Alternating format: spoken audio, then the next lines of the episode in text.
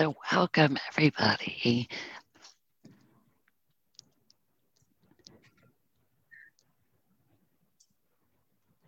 And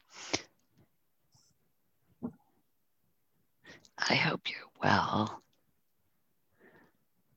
taking care, and bring your attention, start to bring your attention to yourself right now, and don't be stingy there is sometimes we'll like be a little bit tentative when we make that effort. But what would it be like if we were really extravagant with our attention, with our care to ourselves? And that you're here to discover something for you. And and you're going to give yourself your full permission to have that be the center of gravity, not going out in any way to perform or to make somebody else happy, but you're here for you, for this little bit of time that you have. This is what we're here for. And I'm I'm I've been thinking lately that I've finally discovered what interests me the most. And it certainly took me a long time. In, in terms of if I could do anything or give anything to anybody or serve a purpose with this teaching or my writing, it would be this to help people find their own deepest wisdom. Why did I not know that before? And and so I've been thinking about wisdom, and I'm supposed to talk about it tomorrow too at the room. And if you want to come back, and but wisdom, wisdom as opposed to knowledge is something it's like I was always captivated by the beauty of candlelight during the day. It seems like an extravagance, but it really shows up in the dark. Something that seems so inconsequential, so tiny, a little tiny light, nothing. In the dark, it means everything. And that little bit of light is exactly how it feels. Have you ever been devastated? Have you ever felt like everything that you trusted just collapsed?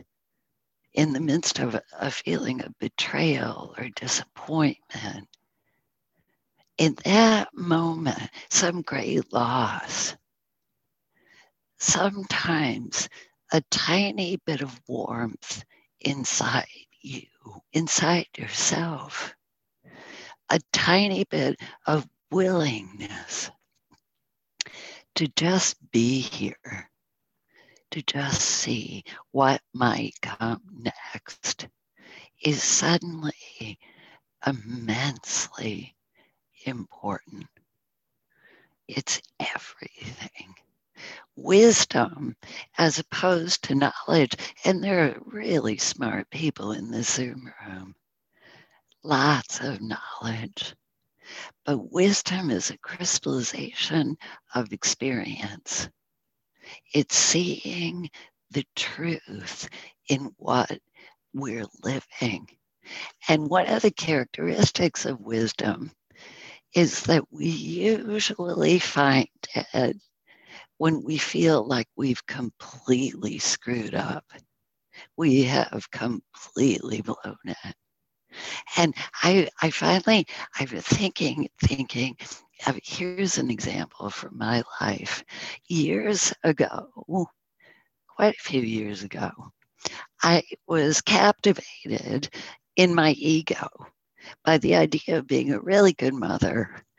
I've since abandoned that idea, but I really wanted to be a good mother. So I went with my daughter to one of her favorite places on earth, Disney Animal Kingdom.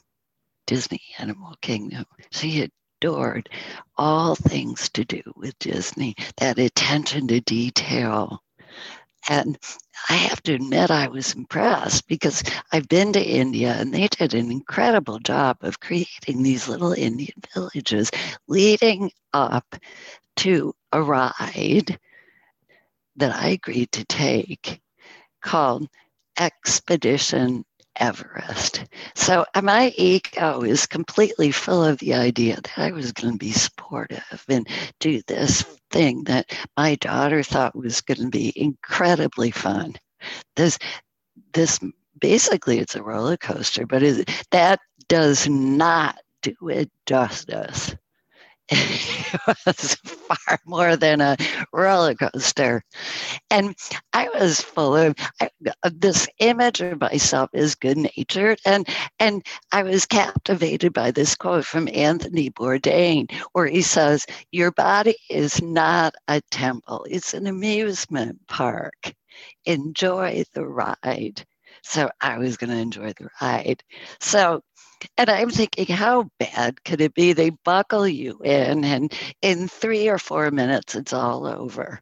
So I'm buckled into this ride, and I've left my Indian village and I'm slowly going up towards the first base camp.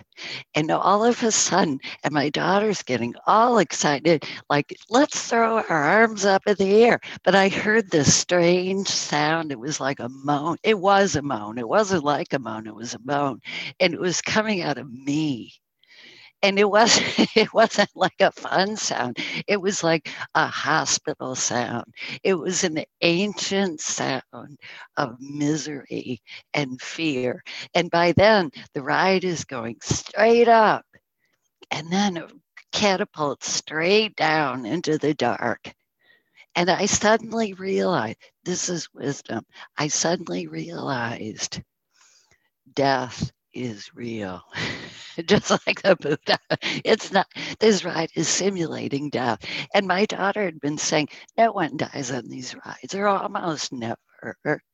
But as we came back up out of the dark, I realized something else. And I'm not trained as a therapist, but suddenly I had a penetrating insight into the nature of trauma. It's not what happens to you, it's what happens inside you in relation to what happens to you. So I'm going straight up and I realize I could have a heart attack. A person my age has no business being strapped into a ride like this, has nothing to do with how safe it is. I can have a heart attack. And as I realized that, we get to the top of Mount Everest, and there, this Yeti appears, and then you go plummeting straight down to Earth. And obviously, I've lived to tell the tale. But my point is that that wisdom appears, and it might sound silly. Wisdom appears right in the midst of that impression that you have made a terrible mistake. I have made a terrible mistake. I have strapped myself into the wrong ride. I've gone to the wrong event. I've embarked on the wrong relationship. And I should not have had that second or third or fifth glass of wine, whatever it is. But, and it might sound like I'm being silly, but there is a moment in the midst of this crashing sorrow or fear or despair when we suddenly realize that it wasn't ever our thinking, our planning, our ego, or what we thought we knew. But this other presence that was with us, that was seeing. And I mentioned Bourdain. He also said when he, he, he talked about how the more he traveled, the more he realized there was still so much more to see. And and famously, or it's become a meme where he said, maybe that's enlightenment enough to know that there's no resting, final resting place of the mind, no moment of smug clarity. Knowing that you're small and unwise and strapped into the wrong ride. And I just want to emphasize that that moment of feeling small, of feeling tired, of, oh, I'm overwhelmed, or oh, I said the wrong thing. I did the wrong thing. I'm so uncomfortable, is also a moment when, even if you don't notice it at the time, another presence has entered just for that moment, you don't have such a tight grip on ego, on knowing. You're open almost in spite of yourself. And often you don't see it until after the fact. To the fact, the deeper truth that there's more to you than thinking. There's more to you than presenting in a certain way. There's more to you than getting it right, than looking good and being completely impeccable in your behavior. You're here to open to something else that can barely, it really can't be named. And in in in Western tradition, wisdom, Sophia, Sophia, the feminine, is witness. She witnesses creation.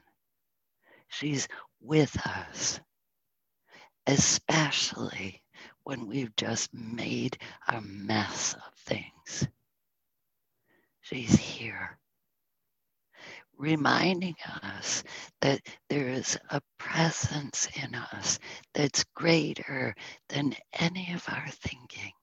There's something in us that knows what matters, that knows we're more than our thinking.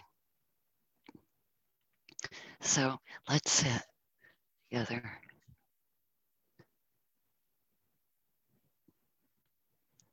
And know something.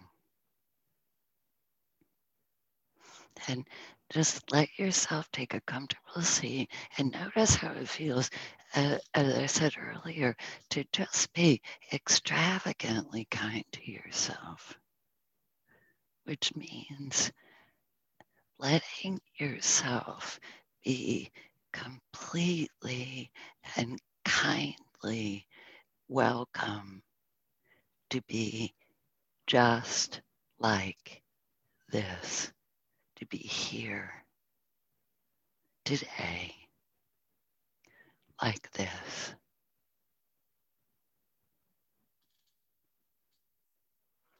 And just notice how it feels to be here.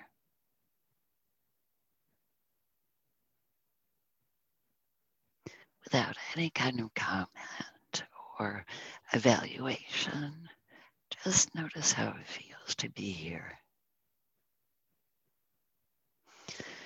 And let that attention without comment, without judging, just soften you.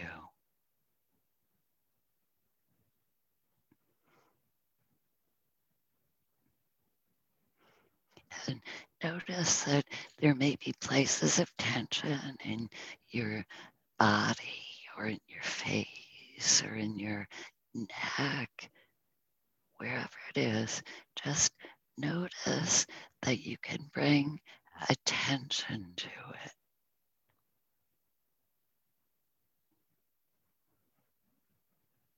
And let that attention soften and open you.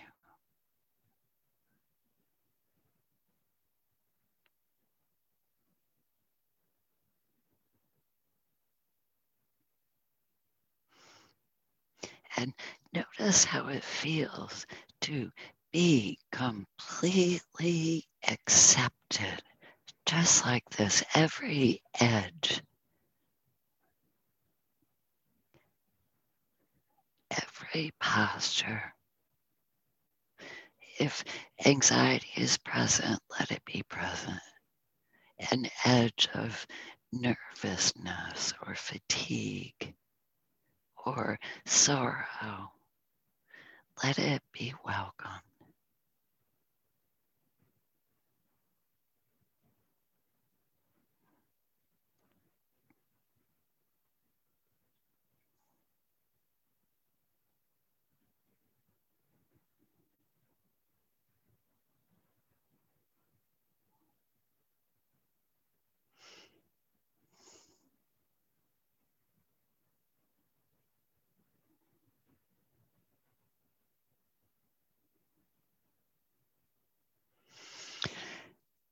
And let yourself rest in stillness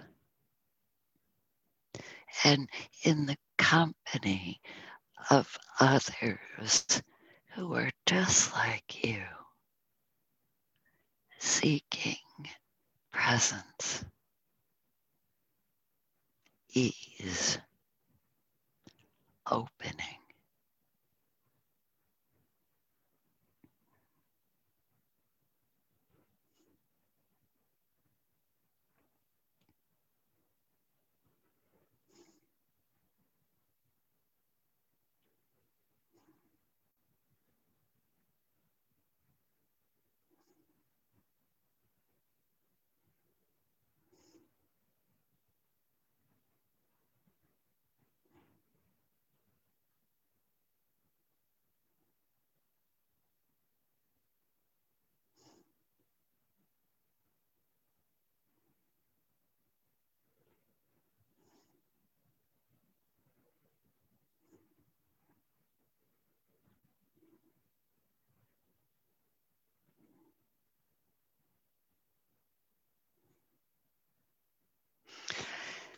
And see that when you drift into thinking, you can notice this without any kind of judgment and gently come back to the body, back to the sensation of being present.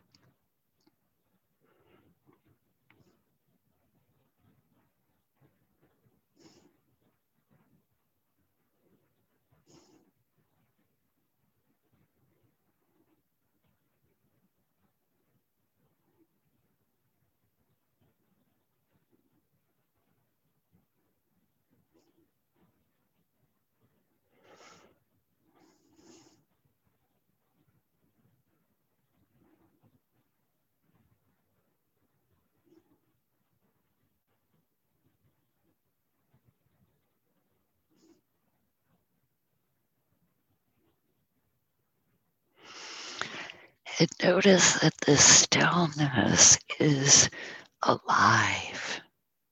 It surrounds us and fills us, nourishing and supporting us.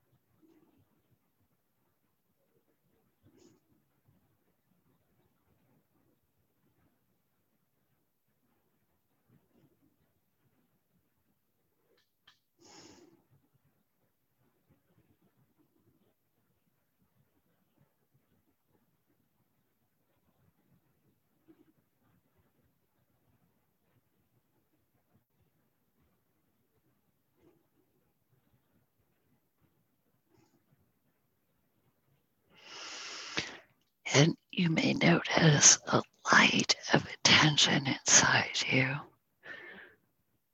And maybe you don't experience it as light, but warmth, willingness. A willingness to open to life.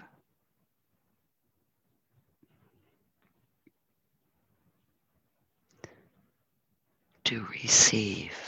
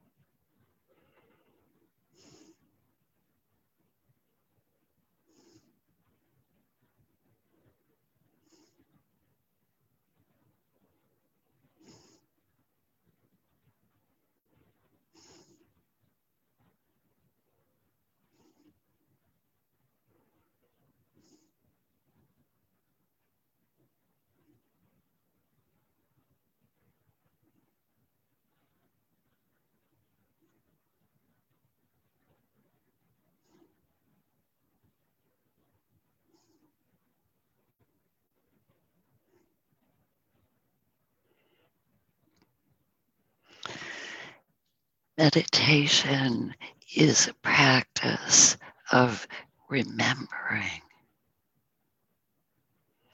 of coming home to sensation, coming home to presence.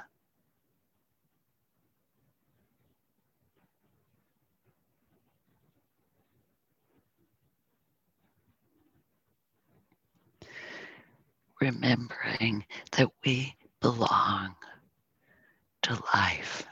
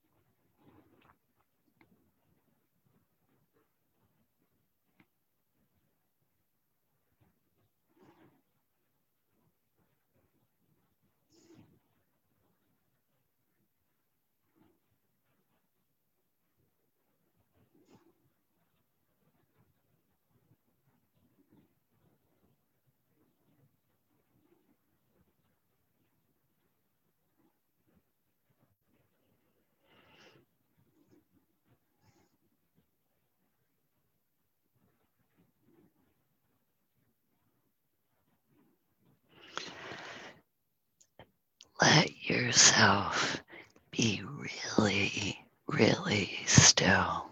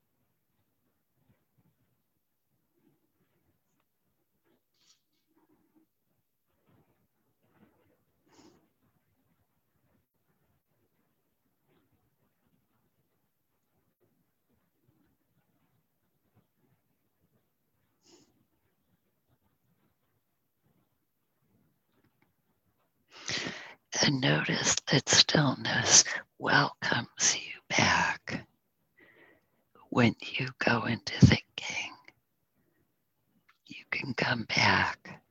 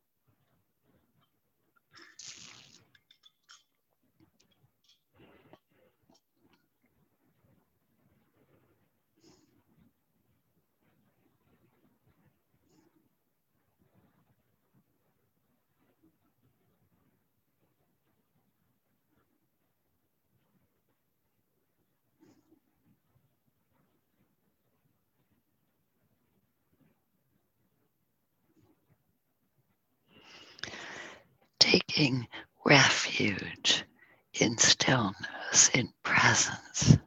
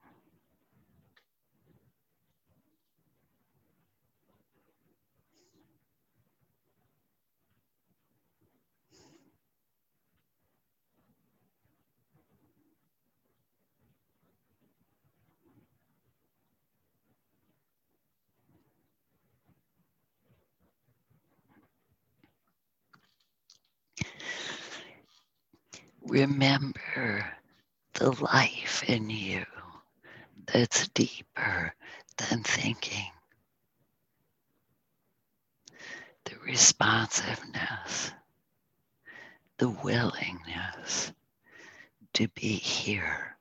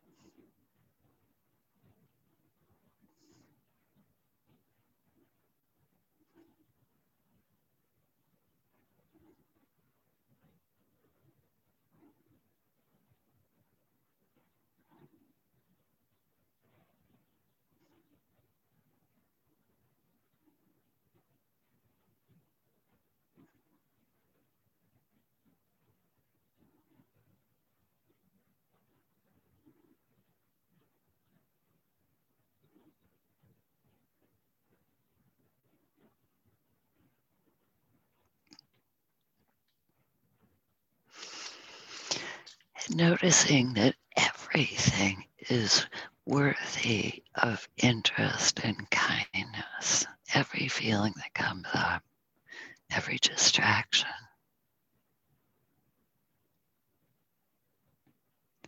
Welcome.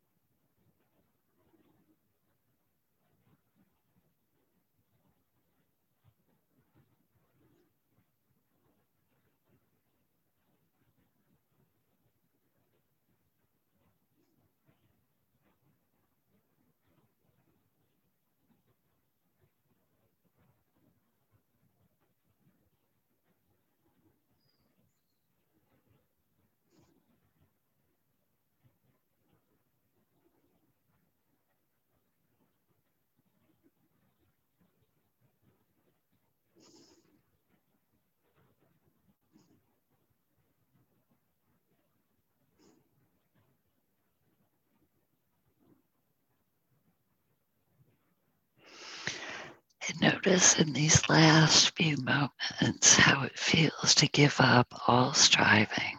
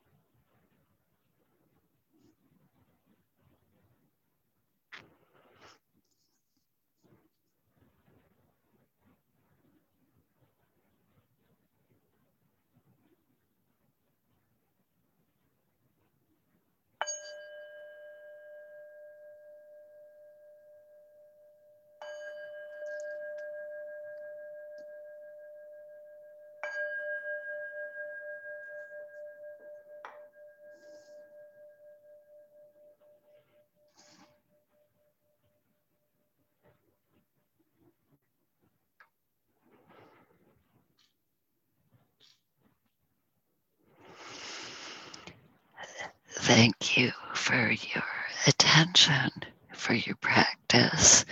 And if you have uh, questions or comments about practice, we'd love to hear them.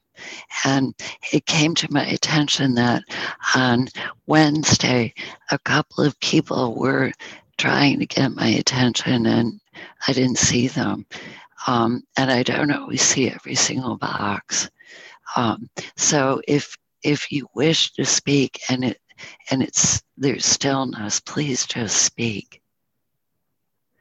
uh, if you want to.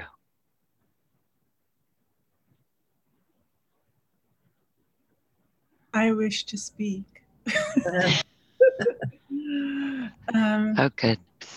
I, I think this might be very obvious, but yet I don't know the answer and it's bothering me. So I I was I couldn't sit still for this one, literally or figuratively. Just restless legs, restless mind, everything. And I was thinking of two things. One is why is it so hard sometimes? Why is it sometimes so beautiful and easy and great? And why is it sometimes so difficult? And just when you said, you know, welcome to the idea of not striving or, or something about striving, I'm like, that's when I just sort of opened my eyes and kind of, I was about to say gave up. It was okay. It was actually far less difficult to sit and look out the window than it was to sit with my eyes closed. And and last, I don't know, connected or not connected, the idea of welcoming every emotion versus the idea of inviting? Because i was thinking all this week about inviting feelings inviting but what but i don't welcome i don't want to welcome the feelings of frustration and irritation. Right um yeah, I mean, you're asking a, a really crucial question that we all share. And it feels like I don't want to invite these people, these beings, this restlessness. So, first of all, um, this bears repeating again and again. Um, the Buddha wouldn't talk about meditation so much, almost never. He preferred cultivation, bhavana, to cultivate like a field, tilling a field. That that so you you come to this place and you are hoping for a better state.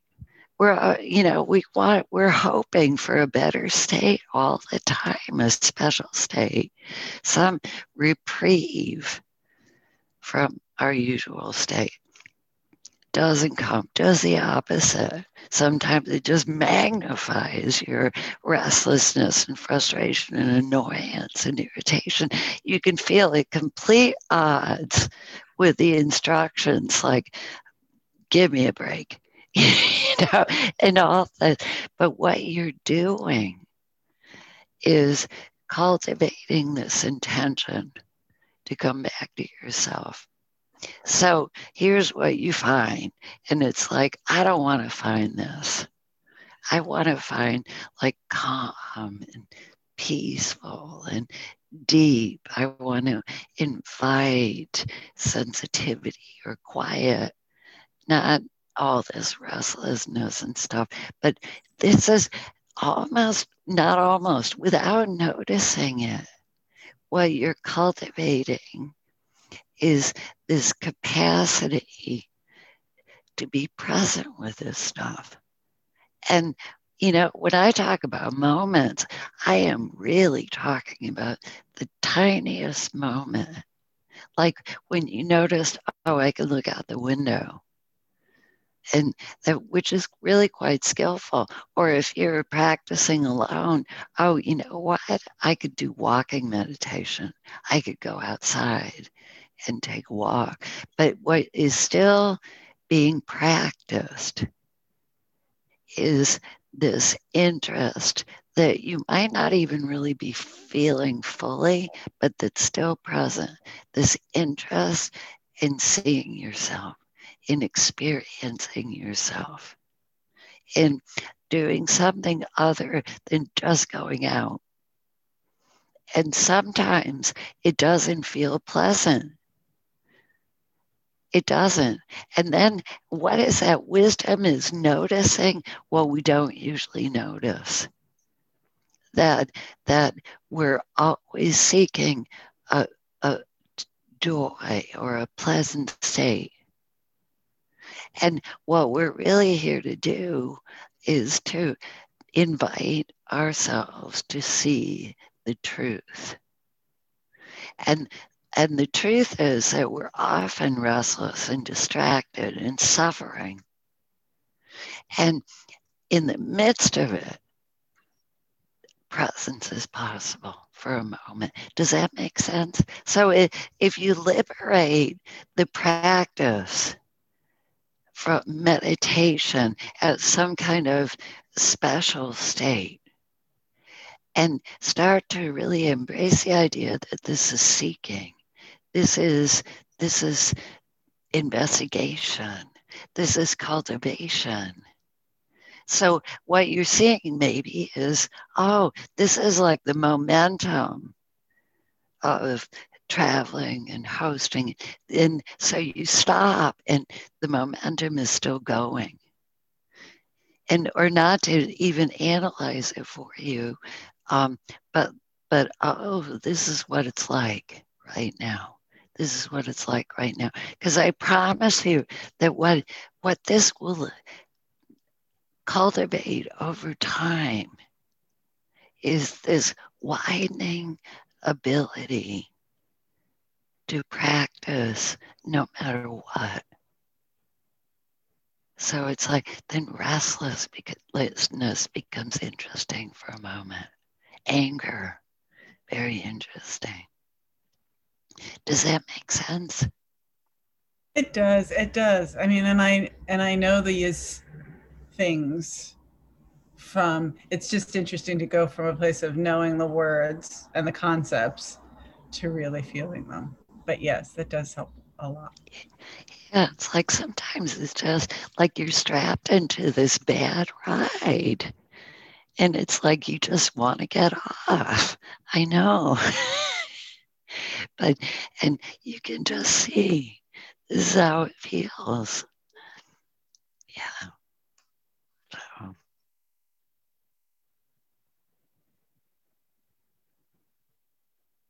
Hi, Tracy. I have a practice question.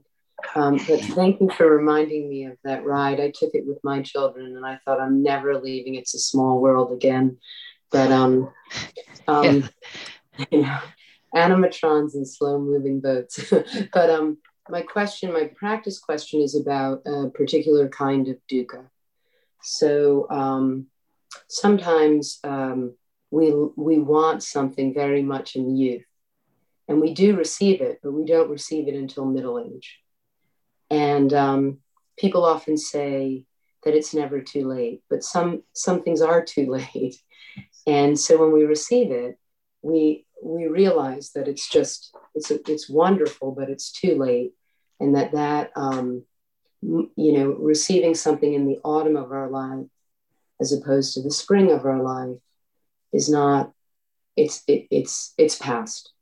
Um, and and how do we work with those states of dukkha where it's not the dukkha of you know um it, you know um getting a shiny new object and having it scratched.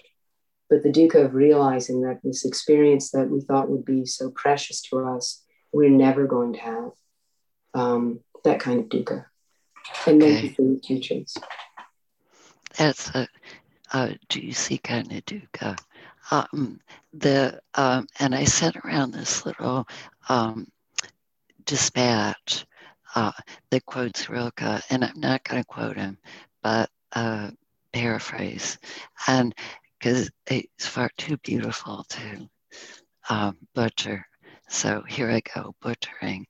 Um, he describes in a letter that sorrow, most of our sorrows, and that can include what you say, the, the poignancy of too late, or even the small sorrow of bad sitting. I was hoping for a good sitting and it was terrible. Um, our sorrows are actually, this is coming from me, not Rilke. Our stories, our ideas, our constructs are proving to be untrustworthy and uh, false. They're just breaking like rungs in a ladder. We step on it, it breaks. And a lot of the bad feelings we fear, this great sorrow, this great disappointment, um, I wanted this all my life. And whatever it is, is actually a construct that's that's falling apart. And what's extraordinary is that in that moment, as painful or poignant as it can seem, that's when another presence enters. And Rilke, unmistakably, Rilke said, This is our future coming to us like a stranger in the house. It's coming to change us and be changed. And that might sound like, ooh, ooh I don't want to hear it. Um, it means that in that moment when things are coming crashing down, another possibility is appearing for us another fate just when you think in your great story, oh, too late, how sad in your story arc is this is going to be a tragedy. Just then, this glimmer of presence appears. Oh, I could have a whole new life I didn't expect. And that doesn't turn out to be a kind of story or a fairy tale or a happy ending. It means in the present moment. I can have this life, this vibrancy, this capacity for this radical acceptance, even for, for this wild and restless woman who turns out to be myself, who's interested in nothing. And this, this capacity of heart, this capacity of attention, this generosity of being that enters in our darkest moment and shows us that a new kind of future is possible. Does that make sense to you at all? It's uh, actually incredibly helpful to think of it as a construct. It is a construct, and here's something that that it can sound so dark, but it's so. This awakening, this enlightenment, is a destructive process. It's not something that affirms our stories and our constructs and helps us get there. It's something that shows us that all our ideas, whether it's what a perfect sitting is, or what a happy ending is, or too little, too late, they're just ideas and that who we are, who we really are, is completely mysterious and unknown to us, and something that comes to us in moments that, like um, Mary Oliver said, that when she's talking about a world full of miracles, she said, the moment when you can come from delight or, or damage to the comfort of a poem the scar of damage is a miraculous moment that you hey, here is something that feels so tragic but here you are. And in the course of your sitting maybe you had one moment of freedom. Letting yourself look out the window or be here. So yeah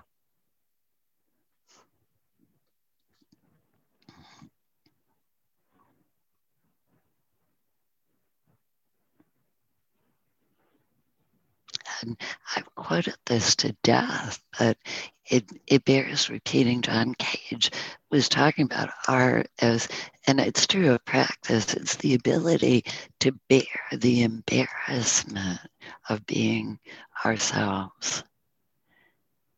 That this practice is is is like, oh my God, and I can swear my capacity to bear myself and all my ridiculous, ill-advised blurts or humanity grows.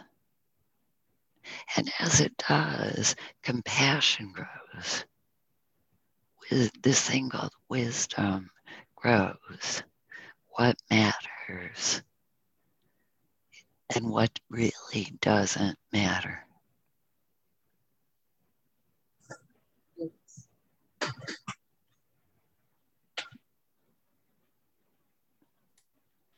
Hey Tracy.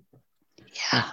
Hi. It's um uh, I too have been on that roller coaster, and the one terrifying piece um, that you didn't add to it was that the after the Yeti, the rest of the ride is backwards, as I remember. um, and it um, it's so bad. It's pretty. It's pretty scary.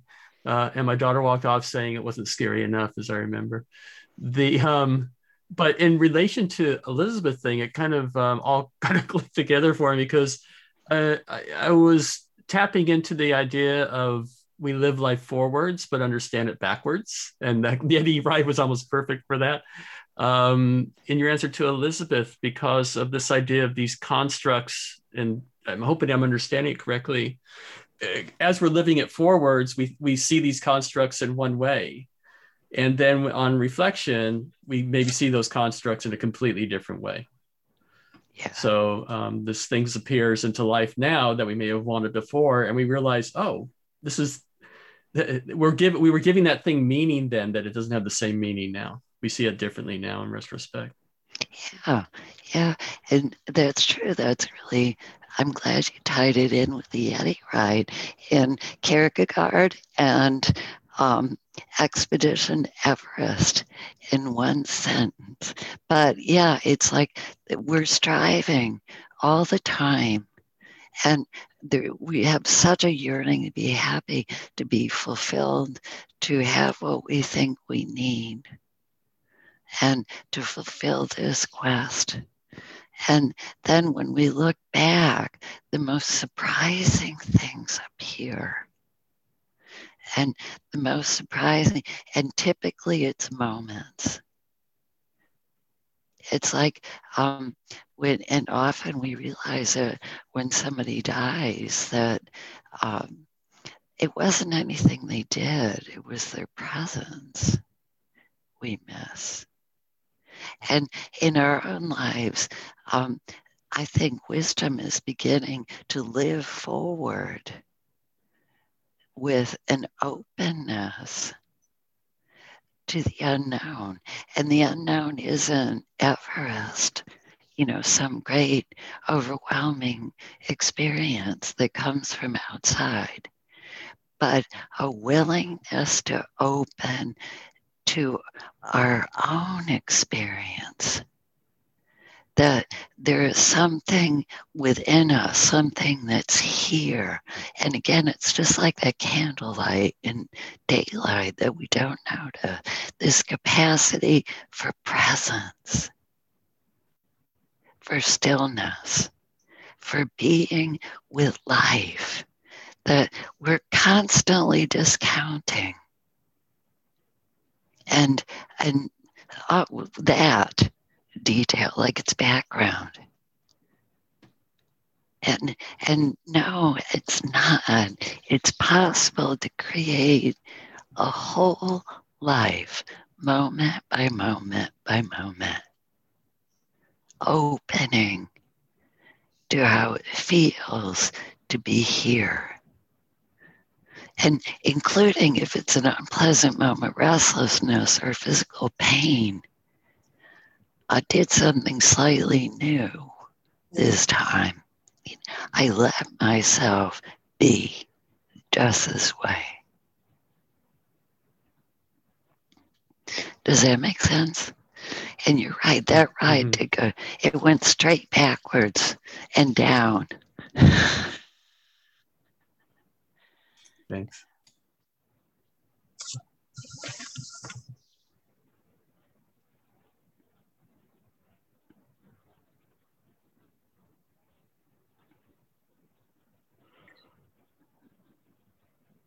And those, I mean, as it comes time to end, like I remember coming away thinking, who needs to simulate death?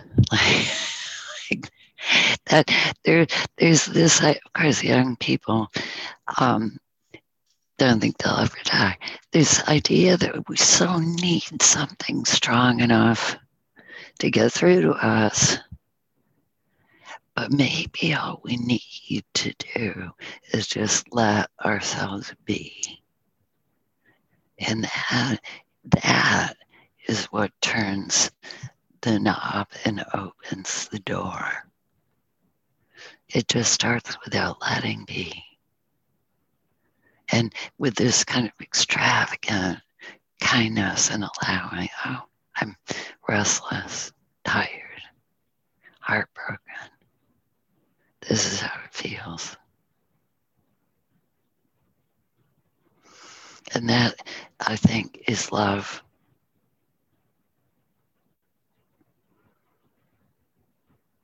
So let's take our seat. And just exactly like we are. And just notice that just for a moment. It was just like this today. Just like this. And notice how it feels to let that be. And put two hands in our heart space and dedicate this allowing, this attention to ourselves and to all beings everywhere without exception. May all beings be safe and protected from harm, including judgments. May all beings everywhere take refuge in stillness, in presence, in kindness. May all beings everywhere know that they belong, just like this. May all beings everywhere be free.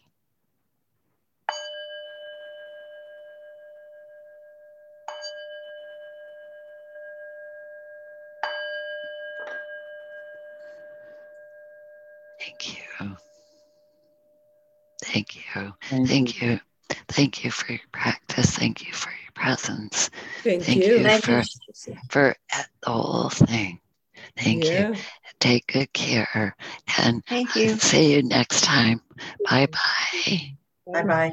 Bye. Thank Bye-bye. you.